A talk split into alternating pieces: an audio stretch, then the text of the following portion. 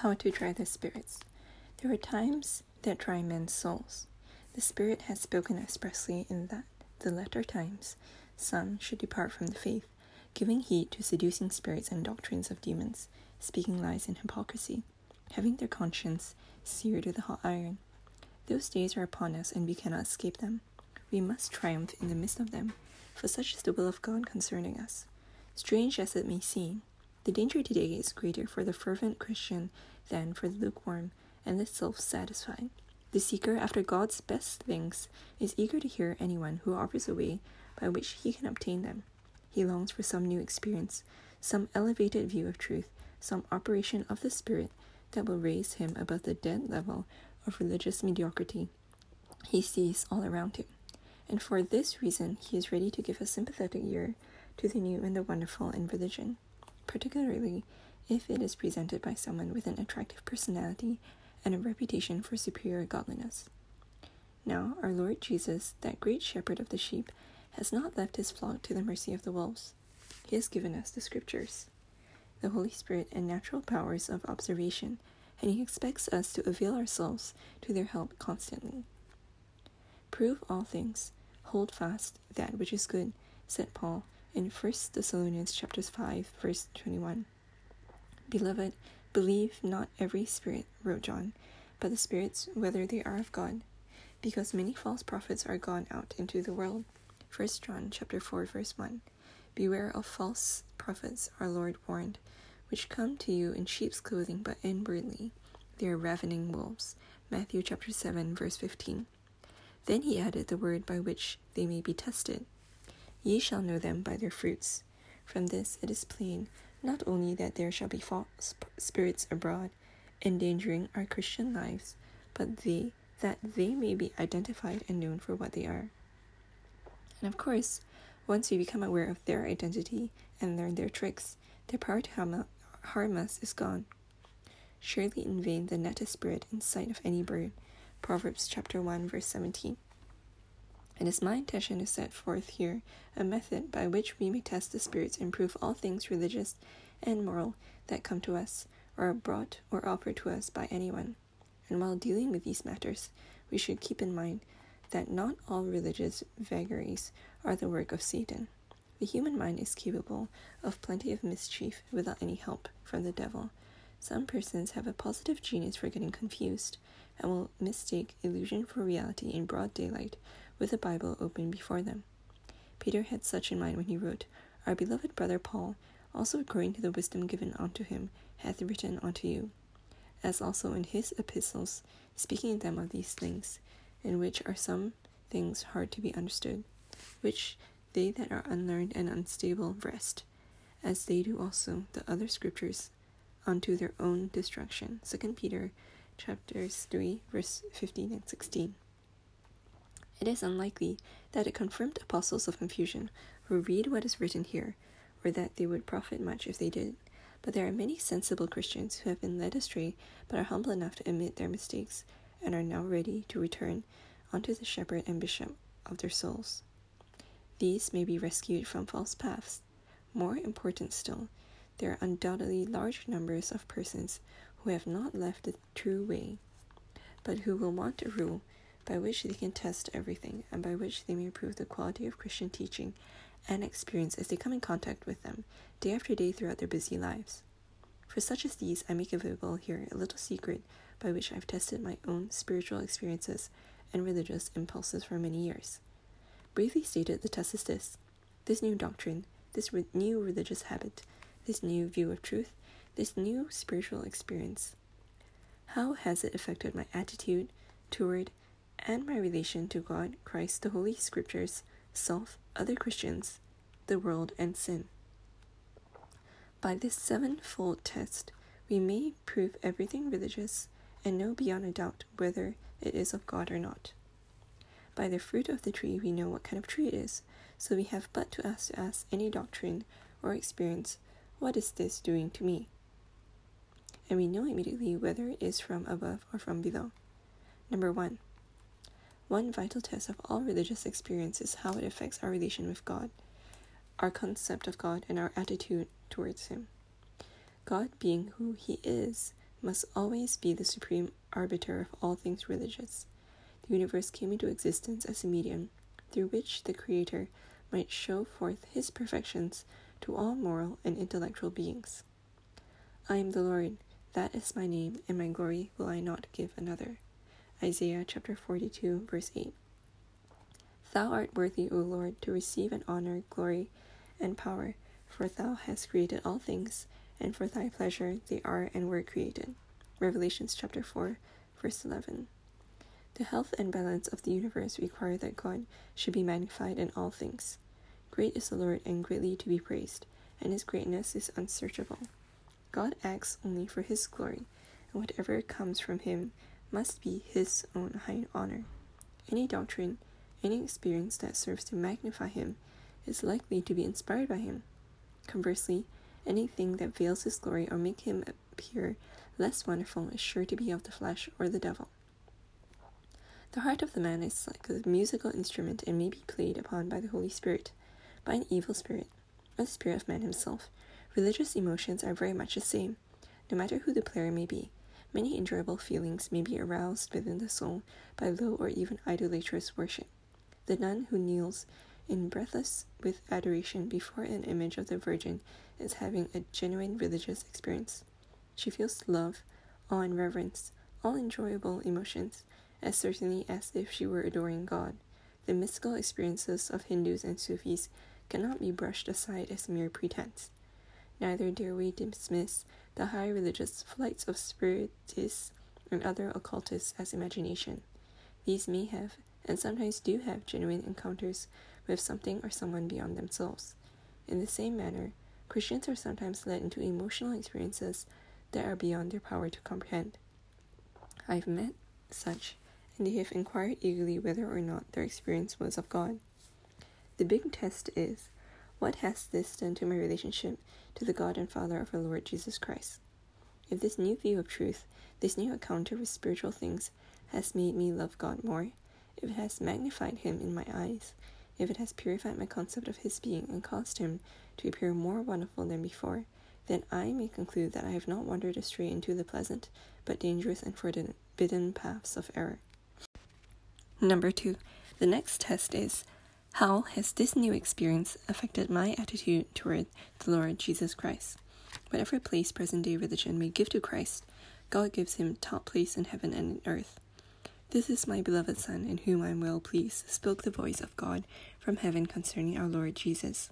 Peter, full of the Holy Spirit, declared, "God hath made the same Jesus, who ye have crucified, both Lord and Christ."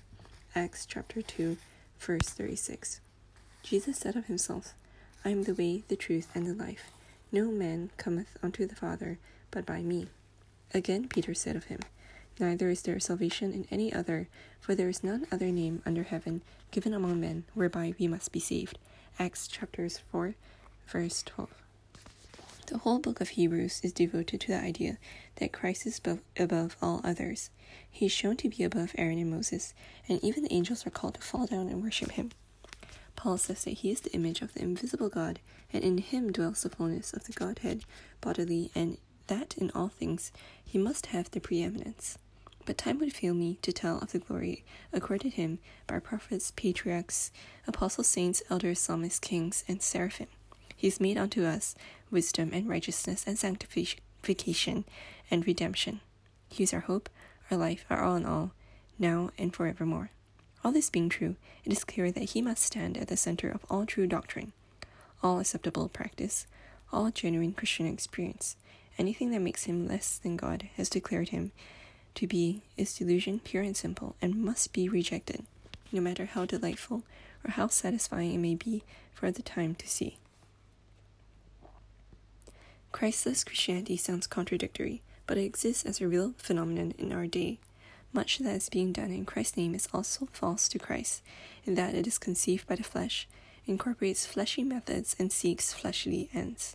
Christ is mentioned from time to time in the same way, for the same reason that a self-seeking politician mentions Lincoln and the flag to provide a secret front for carnal activities and to deceive the simple-hearted listeners. The giveaway is that Christ is not central. He is not all in all. Again, their psychic experiences that thrill the seeker and lead him to believe that he has indeed met the Lord and been carried into the third heaven. But the true nature of the phenomenon is discovered later when the face of Christ begins to fade from the victim's consciousness and he comes to depend more and more upon emotional jags as proof of his spirituality.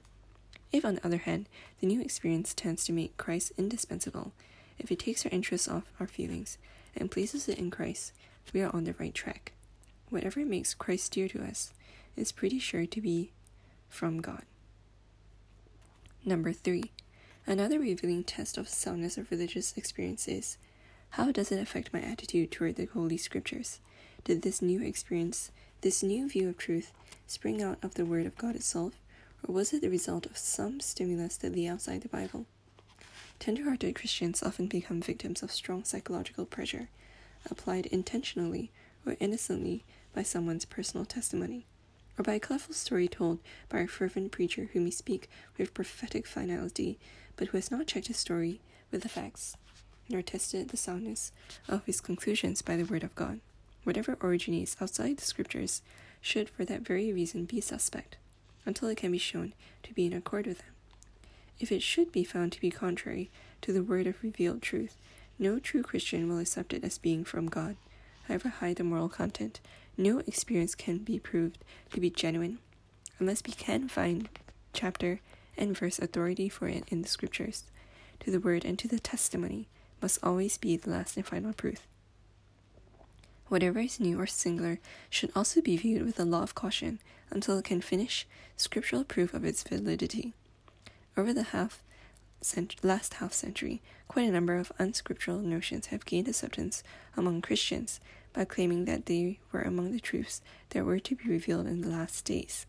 To be sure, say the advocates of this latter-day theory, Augustine did not know, Luther did not, John Knox, Wesley, Finney, and Spurgeon did not understand this. But greater light has now shined upon God's people, and we of these last days have the advantage of fuller revelation. We should not question the new doctrine, nor draw back from this advanced experience. The Lord is getting His bride ready for the marriage supper of the Lamb. We should all yield to this new movement of the Spirit, so they tell us. The truth is that the Bible does not teach that there will be new light and advanced spiritual experiences in the latter days. It teaches the exact opposite. Nothing in Daniel or the New Testament epistles can be tortured into advocating the idea that we of the end of the Christian era should enjoy light that was not known as its beginning. Beware of any man who claims to be wiser than apostles or holier than the martyrs of the early church. The best way to deal with him is to rise and leave his presence. You cannot help him, and surely he cannot help you. Granted, however, that the Scriptures may not always be clear, and there are clear differences of interpretation among equally sincere men, this test will furnish all the proof needed of anything religious, viz., what does it do to my love and appreciation for the Scriptures? While true power lies not in the letter of the text, but in the Spirit that inspired it, we should never underestimate the value of the letter. The text of truth has the same revelation to truth as the honeycomb has to honey. One serves as a receptacle for the other, but there the analogy ends. The honey can be removed from the comb, but the Spirit of truth cannot and does not operate apart from the letter of the Holy Scriptures. For this reason, a growing acquaintance with the Holy Spirit will always mean an increasing love for the Bible. The Scriptures are in print what Christ is in person. The inspired word is like a faithful portrait of Christ, but again the figure breaks down. Christ is in the Bible, as no one can be in a mere portrait. For the Bible is a book of holy ideas, and the eternal word of the Father can and does dwell in thought. He has himself inspired. Thoughts are things, and the thoughts of the Holy Scriptures form a lofty temple for the dwelling place of God. From this it follows naturally that a true lover of God will also be a lover of His Word. Anything that comes to us from the God of the Word will deepen our love for the Word of God. This follows logically, but we have confirmation by a witness vastly more trustworthy than logic, viz., the concerted testimony of a great army of witnesses, living and dead. These declare with one voice that their love for the Scriptures intensified as their faith mounted, and their obedience became consistent and joyous. If the new doctrine, the influence of that new teacher, the emotional new emotional experience fills my heart with an avid hunger to meditate in the scriptures day and night. I have every reason to believe that God has spoken to my soul and that my experience is genuine. Conversely, if my love for the scriptures has cooled even a little, if my eagerness to drink and eat of the inspired word has abated by as much as 1 degree, I should humbly admit that I have missed God's signal somewhere and frankly backtrack until I find the true way once more. Number 4. We can prove the equality of religious experience by its effect on the self-life. The Holy Spirit and the fallen human self are diametrically opposed to each other. The flesh lusteth against the spirit, and the spirit against the flesh, and these are contrary to the one to the other, so that ye cannot do the things that ye would. Galatians chapter 5, verse 17.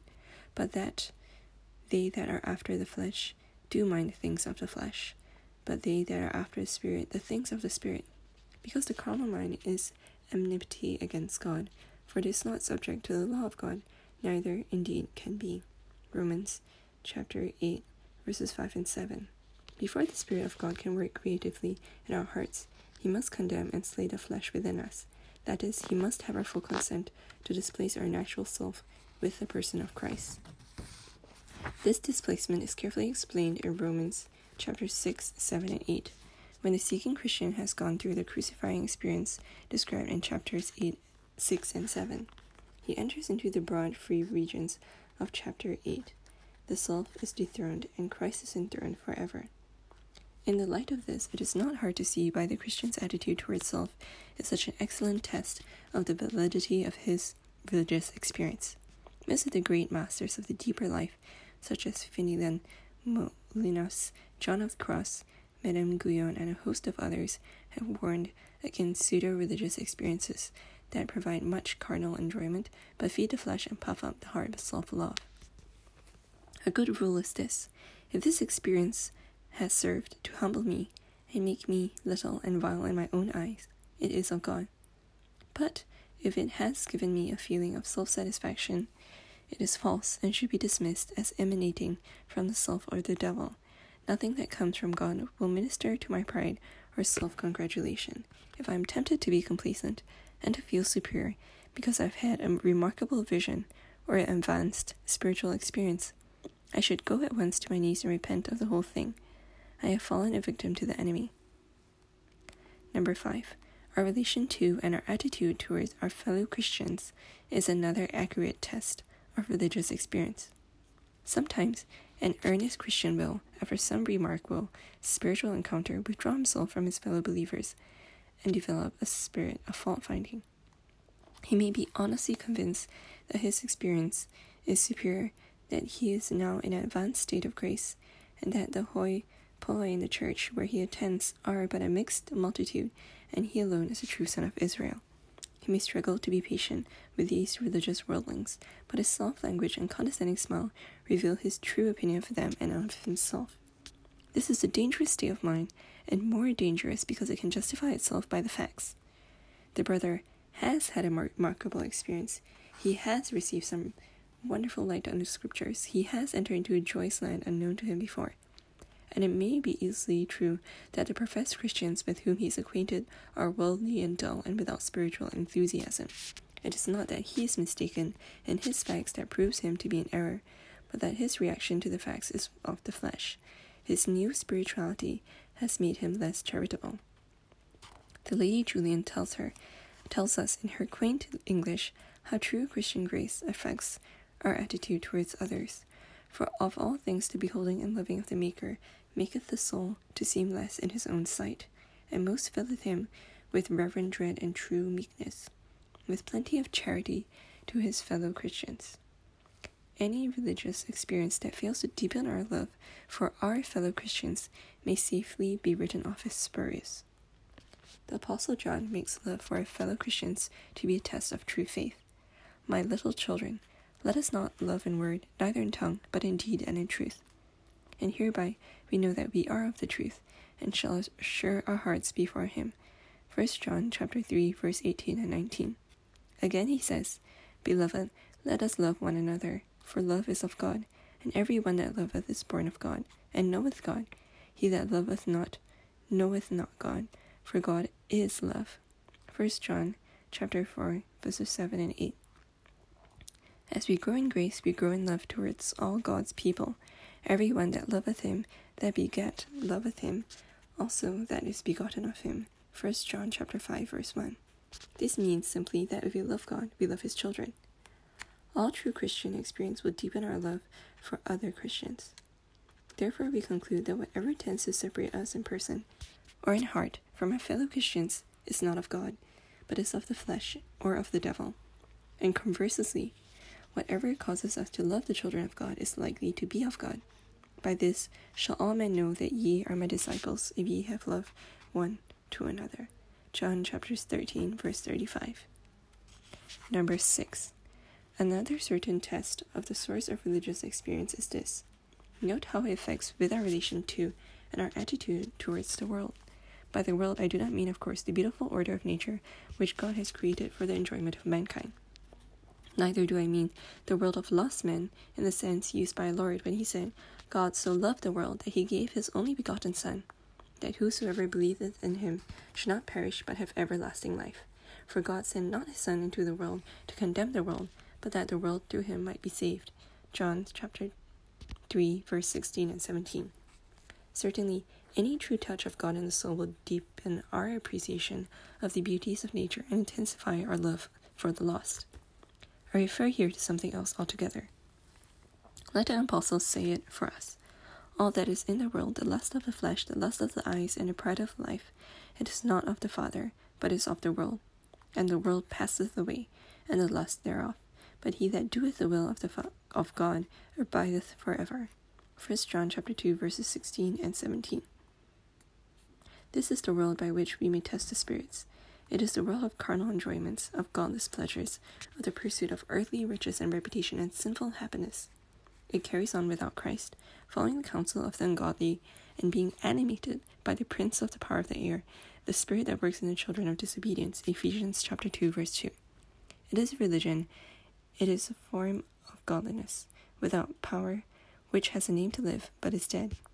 It is, in short, a regenerate human society romping on its way to hell, the exact opposite of the true Church of God, which is a society of regenerate souls going soberly but joyfully on their way to heaven.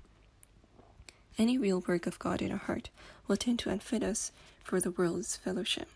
Love not the world, neither the things that are in the world. If any man love the world, the love of the Father is not in him. 1 John 2:15. Be ye not unequally yoked together with unbelievers. For what fellowship hath righteousness with unrighteousness? And what communion hath light with darkness? 2 Corinthians 6:14. It may be stated unequivocally that any spirit that permits compromise with the world is a false spirit. Any religious movement that imitates the world in any of its manifestations is false to the cross of Christ and on the side of the devil. And this regardless of how much purring its leaders may do about accepting Christ or letting Christ run your business. Number 7. The last test of the genuineness of Christian experience is what it does towards our attitude towards sin. The operation of grace within the heart of a believing man will turn the heart away from sin and toward holiness. For the grace of God that bringeth salvation hath appeared to all men, teaching us that denying ungodliness and worldly lusts, we should live soberly, righteously and godly in this present world, looking for that blessed hope, the glorious appearing of the great God and our Savior Jesus Christ. Titus 2:11-13. I do not see how it could be plainer. The same grace that teaches saves, and is teaching, it's both negative and positive. Negatively, it teaches us to deny ungodliness and worldly lusts. Positively, it teaches us to live soberly, righteously, and godly in the present world. The man of honest heart will find no difficulty here. He has but to check his own bent to discover whether he is concerned about sin in his life, more or less since the supposed work of grace was done. Anything that weakens his hatred of sin may be identified immediately as false to the Scriptures, to the Saviour, and to his own soul. Whatever makes holiness more attractive and sin more intolerable may be accepted as genuine. For thou art not a God that hath pleasure in wickedness, neither shall evil dwell with thee. The foolish shall not stand in thy sight. Thou hatest all workers of iniquity. Psalms chapter 5, verses 4-5. Jesus warned, there shall arise false Christians and false prophets, and shall show great signs and wonders, insomuch that, if it were possible, they should deceive the very elect. These words describe our day too well to be coincidental. In the hope that the elect may profit by them, I have set forth these 7 tests. The result is in the hand of God.